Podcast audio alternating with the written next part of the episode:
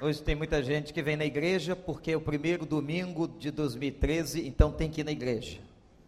Colocar uma roupa branca, chegar mais cedo no culto, fazer promessas a Deus. É muito interessante que todos nós estamos sonhando com a mesma coisa, disse isso hoje de manhã. Não preciso fazer uma pesquisa para ter a convicção de que todo mundo que está aqui quer ser melhor para Deus, para sua família e para si mesmo durante 2013. Amém ou não? Você quer crescer. Eu quero crescer. Nós queremos ser melhores. Todos nós queremos que 2013 seja um ano muito mais abençoado onde nós trabalhamos. Que cheguemos a alcançar um nível profissional, um patamar ainda mais elevado para a honra e glória do nome do Senhor. Que coisa boa é ver um crente prosperando profissionalmente, principalmente quando esse crente, prosperando profissionalmente, dá um bom testemunho no seu trabalho. É tão maravilhoso saber que muita gente quer testemunhar de Deus, quer falar de Deus. Você quer crescer na sua vida profissional? Tem gente aqui que quer crescer na sua vida como família, acabar com alguns, algumas coisas ruins, difíceis até aqui, e prosseguir e crescer, e ter momentos novos e abençoadores com Deus melhorar na relação com seus filhos, melhorar na relação com seu cônjuge. Eu tenho certeza que este desejo é um desejo do coração de todos nós que estamos aqui. Nós queremos ser melhores em 2013. Amém, gente? Amém. Tem gente que vem com um sonho dizendo: Senhor, eu quero fazer mais para a tua obra. Eu quero ser uma pessoa melhor, eu quero orar mais, eu quero ler mais a tua palavra. Eu vou ser fiel nos meus dízimos e nas minhas ofertas eu vou obedecer aos teus mandamentos, eu vou te servir na tua casa, eu vou fazer tudo aquilo que a tua palavra manda. Mas não pode ser só hoje. Não pode ser um movimento apenas do primeiro domingo do ano. Tem que ser um compromisso do coração. Tem que ser um compromisso da tua vida, da tua mente diante de Deus, diante do nosso Pai que está nos céus. Tem gente aqui que está cheia de sonhos e querendo que este ano seja um ano de vitória. Eu quero dizer a você que quem mais quer a vitória da tua vida não é você, mas é o nosso Deus. Aliás, foi ele quem disse que nós em Cristo Jesus somos o que? Mais do que vencedores. Então diz assim comigo: eu sou mais do que vencedor em Cristo Jesus. Vamos lá, igreja. Eu Mas agora tem que ser do coração. Vamos lá. Eu Que 2013 seja um ano de vitória para você. Tem gente cheia de sonhos na vida material, no trabalho, na academia, na universidade, em todos os lados. Gente crendo, por exemplo, que este ano será o ano do seu casamento. Aleluia! Olha que teve gente dando amém forte. Né? Gente buscando para si uma pessoa de Deus. A Bíblia dá um critério para você que quer casar. Escolha alguém que tenha a mesma visão de fé que você tem. Escolha alguém que ame a Deus mais do que você ama. O critério único para escolhermos uma pessoa na palavra de Deus é este: alguém que tem um jugo igual a você, alguém que compartilhe de Deus, alguém que, com quem você possa fazer uma aliança espiritual em nome de Jesus. Se não for assim, é melhor ficar sozinho. Não ouvi nenhum amém. Isso. Temos um jovem aqui animado. Encontrei e disse à igreja pela manhã. Deus me trouxe ao coração. Perguntei, Senhor, o que eu vou entregar ao povo nos primeiros domingos de 2013? E Deus me colocou no coração a história e a oração de um homem. Eu disse hoje de manhã, impressionante que há 12 anos atrás aproximadamente, eu trabalhei esse texto com a igreja e como a minha visão do texto mudou. Como Deus dá coisas novas para nós. E eu quero mostrar a você, no meio de mais de 500 nomes, isso mesmo, no meio de mais de 500 nomes, o autor do primeiro livro de crônicas, capítulo 4, chama-nos atenção para a vida de um homem. Abra sua Bíblia. Você que nos visita, se você não tem Bíblia, não tem problema, preste atenção. Você que está na internet, em qualquer lugar deste mundo, que Deus abençoe sua vida. Que esse texto e esta palavra possa chegar ao seu coração, não apenas na sua casa, no seu computador. 1 Crônicas, capítulo 4, versículo 9. Esse é aquele tipo de capítulo que ninguém quer ler. E ninguém conta para o pastor que ninguém gosta de ler esse capítulo. Porque você abre aqui em 1 Crônicas 3 e 4, você vai ler o quê? E é Perez, Erzom, Icami, Yuri, Sotal. A única coisa, parece que serve isso aqui, é para você entender a genealogia de Judá ou colocar um nome desses no seu filho que vai nascer. Mas lá no meio desses 500 nomes, diz o autor assim: Jabes foi o homem mais respeitado da sua família sua mãe lhe deu o nome de Jabes, dizendo: Com muitas dores o dei à luz. E Jabes orou ao Deus de Israel: Ah, Senhor, abençoa-me. Aumenta as minhas terras. Em outras versões, aumenta minha, as minhas tendas. Que a tua mão esteja sempre comigo, guardando-me dos males e livrando-me de dores e Deus atendeu a oração de Jabes. Que coisa linda. Essa podia ser a minha e a sua oração hoje. Nós podíamos tomar posse desta oração agora.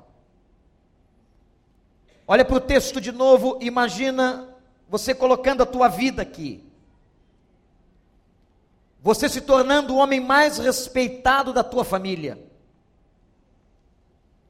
mesmo recebendo o nome que você recebeu. Com muitas dores e com muitas dificuldades você pode ter nascido. Mas Jabes, como você e eu podemos orar, Senhor, abençoa-me, aumenta as minhas terras, e que a tua boa mão esteja comigo, guardando-me dos males e livrando-me do mal. Você pode dizer amém a esta oração para a sua vida? Que coisa linda. Eu disse hoje pela manhã que Jabes é a única vez que este homem aparece na Bíblia. O nome de Jabes não aparece em mais nenhum texto do Velho ou do Novo Testamento. E a palavra declara que a mãe de Jabes o concebeu em dores. Não dá para a gente entender se ela teve uma gravidez difícil ou se a concepção foi difícil.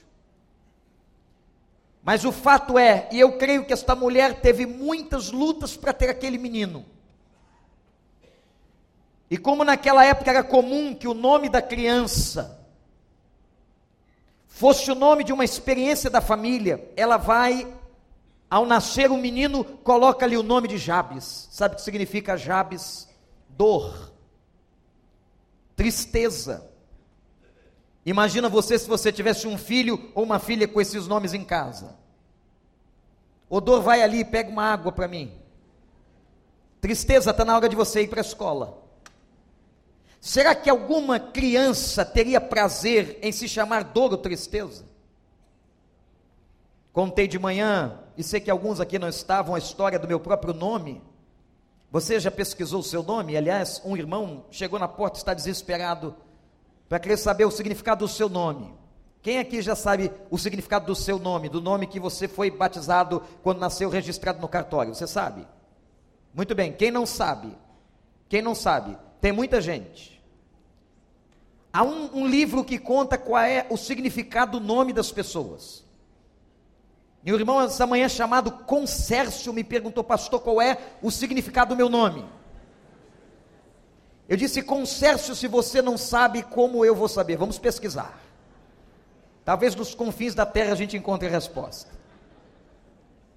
Mas meu pai tinha um defeito grave, ele era flamenguista. Mas em filhos que vêm corrigindo as gerações. E eu me lembro que meu pai então decidiu colocar o meu nome, eu era, fui o primogênito, num nome de um jogador que ele admirava muito. E ele queria colocar o nome no filho de Gerson. Minha mãe achou o nome terrível. Mulher não gosta muito de futebol, são raras aquelas que gostam, ainda mais naquela época. Ela disse: não, nada disso. Gerson, não, é muito feio. Eu não sei se é algum Gerson aqui dentro, mas era a opinião da minha mãe. Eu acho até um nome simpático. Gerson foi um grande jogador do Flamengo, mas tricolor de coração, ainda é comentarista de televisão. Ficaram naquela briga e chegaram à seguinte conclusão: vejam se foi melhor ou pior. O nome do meu pai era Vanderlindo. Por que vocês estão rindo? Eles resolveram então partir o nome, tiraram o lindo do Vander. Deixaram apenas o Vander, tiraram o lindo. E para, meus irmãos, a nossa surpresa, tanto Gerson, eles não sabiam disso, quanto Vander tem o mesmo significado. Olha que coisa curiosa. Eu fui pesquisar então e achei o nome no inglês. E li lá, Vander significa peregrino em terra estranha. Achei lindo, porque nós somos peregrinos nessa terra, diz a Bíblia. Faço várias viagens missionárias, até fiquei feliz porque realmente o nome tem a ver com a minha história de vida. Mas descobri também que aparece o meu nome num dicionário alemão e fui, com a ajuda de um amigo, tentar saber o significado, estava lá, vagabundo. Naquela hora eu disse: Isso aqui é do diabo, esse dicionário alemão não vem de Deus. Decidi ficar com o dicionário do inglês. Mas naquela época o nome de uma pessoa tinha um significado muito importante. Conheci um homem que chamava-se Demetrius Papanaió de Papanopoldo. O que vamos fazer? com Sércio, é membro da igreja, procurando descobrir o significado do seu nome. O nome de Jabes significava dor. E o que eu disse hoje pela manhã que Jabes rejeitou, esta foi a primeira palavra que tiramos do estudo desse texto. Nós teremos ainda mais quatro pregações, além das duas deste domingo, sobre esta passagem. Deus colocou no meu coração para entregar à igreja a oração de Jabes, como a primeira mensagem que Deus quer nos entregar hoje e nesses próximos dias. E eu disse que a primeira coisa que Jabes fez foi rejeitar a predestinação que estava no seu nome. Eu não aceito ser um homem de dores. Não aceito ser um homem encurvado, não aceito ser um homem triste. Não aceito carregar na minha história esta predestinação, este mal, esta maldição. A primeira coisa que me impressionou na atitude de Jabes foi que ele rejeitou, e hoje pela manhã nós terminamos o culto ajoelhados aqui.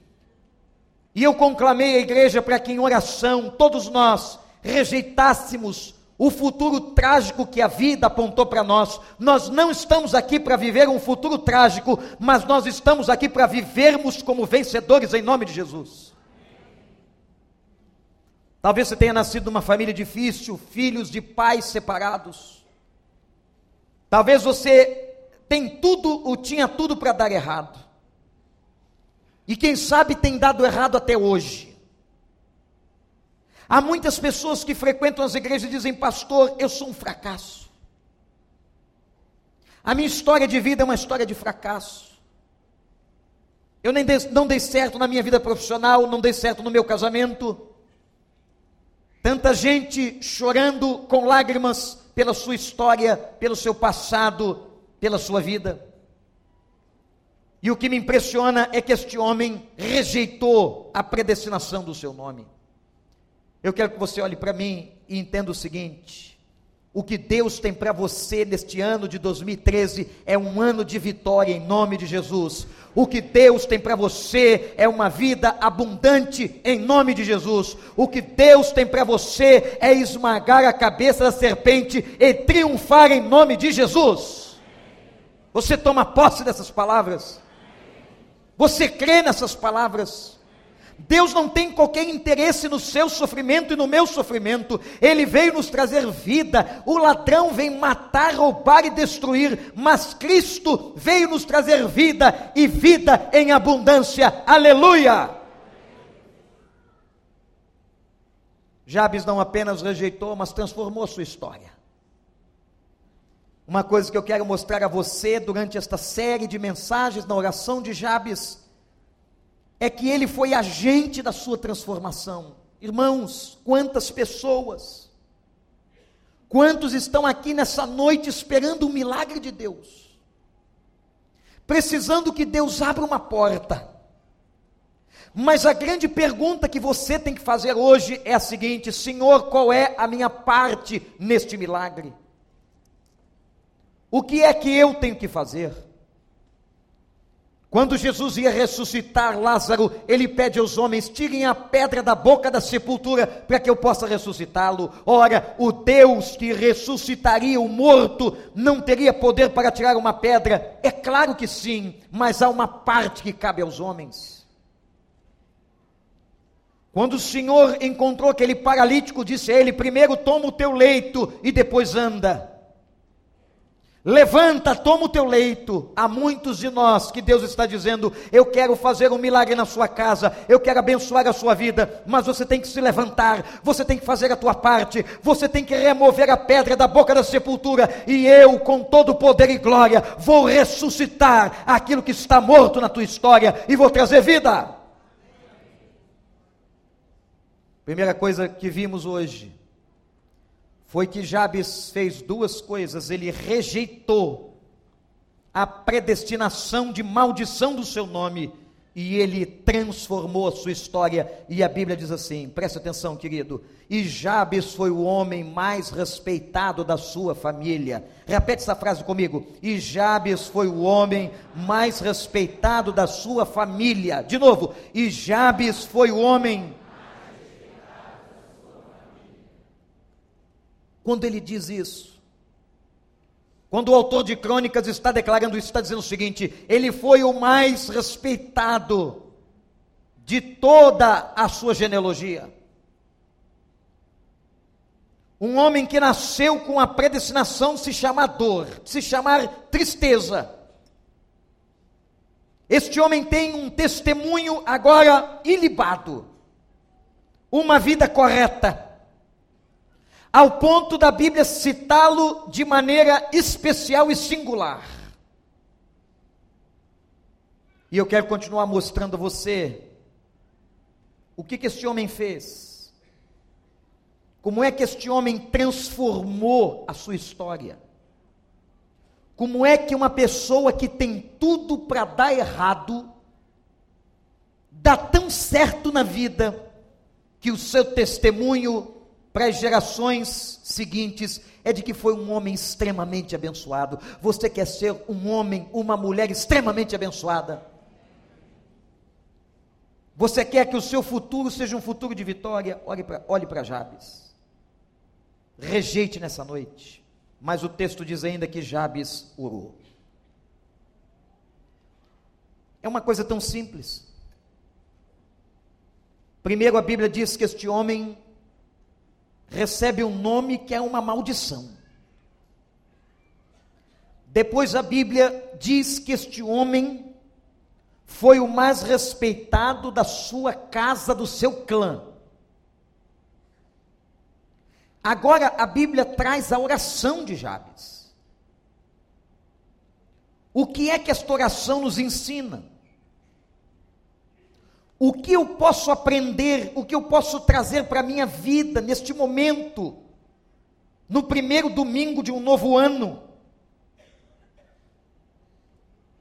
O que, que eu posso ver com este movimento de um homem que transformou a sua história? De um homem que foi proativo. As empresas e as organizações hoje falam tanto em proatividade em pessoas proativas, em pessoas que se antecipam à resolução de problemas.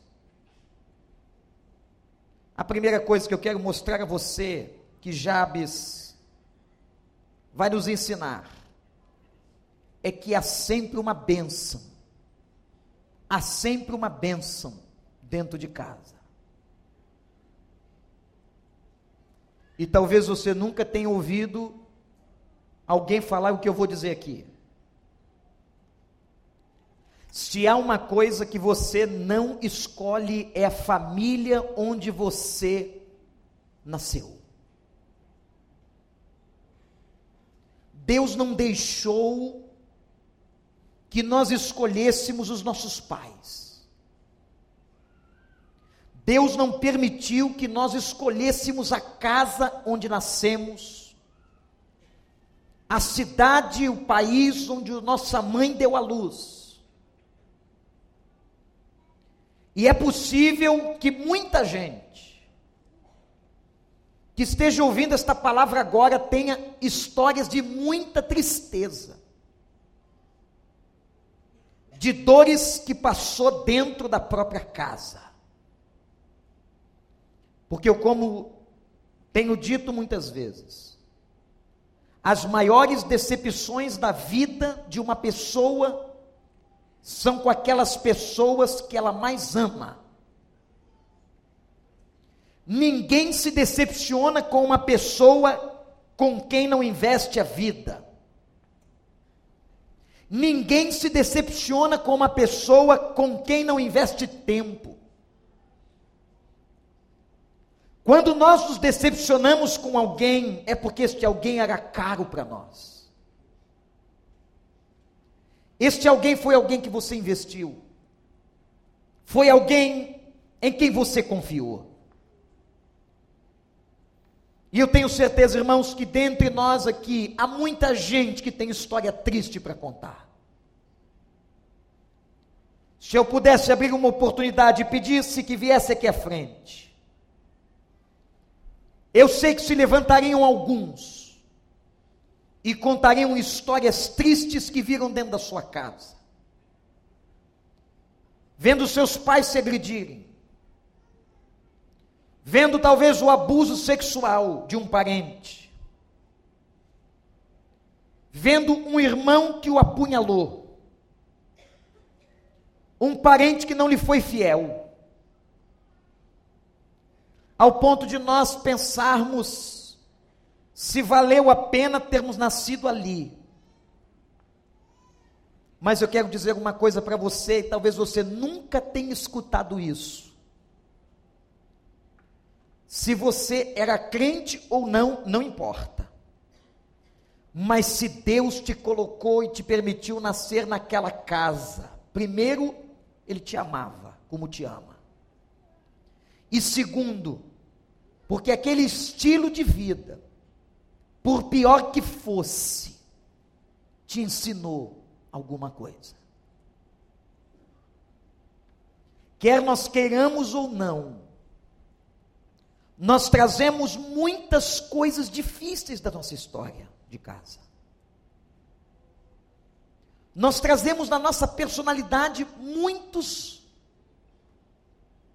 indícios e muitas características terríveis da nossa família.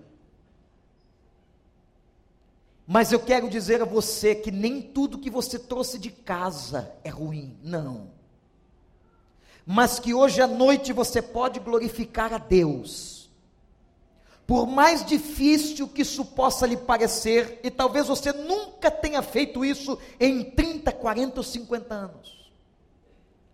Mas você pode agradecer e dizer: Senhor, apesar de eu ter dificuldades de enxergar, eu quero te glorificar e eu sei que algumas coisas, alguns valores estão impregnados na minha vida. Eu quero te agradecer por aqueles que me criaram. Quem sabe numa oportunidade até de perdoar. Eu já disse aqui, vocês sabem que eu não nasci num lar cristão. Mas, gente, até hoje, eu não esqueço alguns valores da minha casa. Meus pais já faleceram e partiram convertidos para a glória, mas eu até hoje trago características que estão impressas na minha vida. características de hombridade, de honestidade, de ética, que você não aprende nas universidades, você não aprende numa empresa, mas você aprende na família. E apesar de não conhecerem a Deus como deveriam, eu louvo ao Senhor pela oportunidade que tive de nascer naquela casa. Eu nunca posso esquecer a lição de compartilhamento da minha mãe.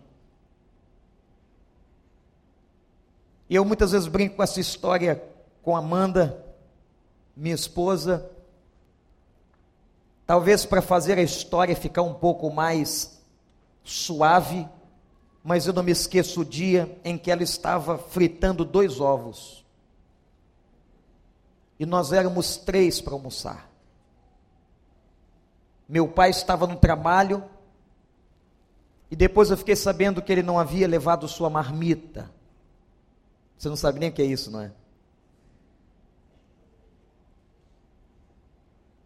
E eu perguntei para ela, ainda muito jovem, mãe, cadê o terceiro ovo? Eu me lembro que ela escondeu o rosto. Ela disse: Eu vou juntar aqui, vou partir para vocês. Mãe, cadê o terceiro ovo? Eu me lembro que ela, muito constrangida, olhou para mim e disse assim: Filho, mamãe não está com fome. Eu sabia que aquilo era resposta de mãe. Mãe que não podia dizer para o filho que não tinha mais nada na dispensa em casa. Eu tenho certeza que se você mergulhar no seu coração agora, no seu íntimo e se lembrar da sua história, alguma coisa você tem que você aprendeu, que você compartilhou, que você viu e que você hoje pode glorificar a Deus e dar graças a Ele. Valores de honestidade, valores de dignidade, de verdade. Isso não é coisa de crente, isso é coisa de gente. É coisa de gente honesta. E por que, eu estou dizendo isso? para que você procure a bênção, ainda que pequena que foi a sua casa. Para que você não enxergue apenas aquilo que foi negativo, mas que você se lembre de coisas boas da sua família. Porque eu vejo no texto que havia uma coisa boa na casa de Jabes. A Bíblia diz que Jabes foi filho da tristeza. Jabes foi filho de dores, que sua mãe sofreu no seu nascimento. Mas a Bíblia diz também que Jabes sabia orar. E eu pergunto a você, onde é que foi que Jabes aprendeu a orar? Só há um lugar na vida que se aprende a orar. E talvez você se choque porque a gente não aprende a orar na igreja. A gente aprende a orar em casa. Por isso que Jesus disse: quando você for orar, que você feche a porta do teu quarto e o teu Pai do céu em secreto vai estar contigo. Apesar de toda a história triste, talvez que Jabes tenha tido, toda dificuldade para nascer, ele levou da sua casa uma coisa só: ele sabia orar. Apesar do trauma de tua mãe, apesar do nome que ele carregava, apesar de que ele tinha tudo para dar errado, Jabes aprendeu a orar. Por que é que foi que Deus te permitiu nascer naquela família? Por que é que você nasceu naquela casa? Talvez seus pais já tenham partido, mas eu tenho certeza que neste momento você tem alguma coisa para dizer, Senhor, eu quero agradecer, que seja uma bênção só, eu quero te agradecer pela casa onde nasci. Você pode dizer isso agora? É difícil para você? É difícil expressar isso lá de dentro? Uma segunda coisa que me mostra a oração de Jabes. A primeira é o fato de que alguma coisa boa ele aprendeu em casa. A segunda é que Jabes tinha uma consciência maravilhosa dos seus limites. Gente, é tão claro que Jabes sabia que precisava de Deus. Será que tem alguém aqui hoje que acredita realmente que possa viver sem Deus neste mundo? Jabes sabia que sem Deus ele não iria a lugar algum. E que só Deus poderia lhe abençoar. Por isso que Jabes orou. Por isso que Jabes pediu a Deus que entrasse na sua caminhada. Gente, quando nós estamos orando, quando nós nos colocamos diante de Deus para fazermos a nossa oração, não a oração do pastor, não a oração de São Francisco de Assis, mas quando nós colocamos o nosso coração para Ele e falamos com Ele, nós estamos convidando a Ele a participar da nossa vida. O movimento de oração de Jabes é o primeiro movimento da sua própria transformação. Porque na verdade Jabes transformou o seu destino, colocando esse destino debaixo das mãos de Deus. Olhe para mim, olhe para mim. Se você quer um 2013 abençoado, uma vida que frutifique, uma vida que seja um fiel testemunho para as pessoas que te cercam, você tem que colocar a tua vida nas mãos de Deus.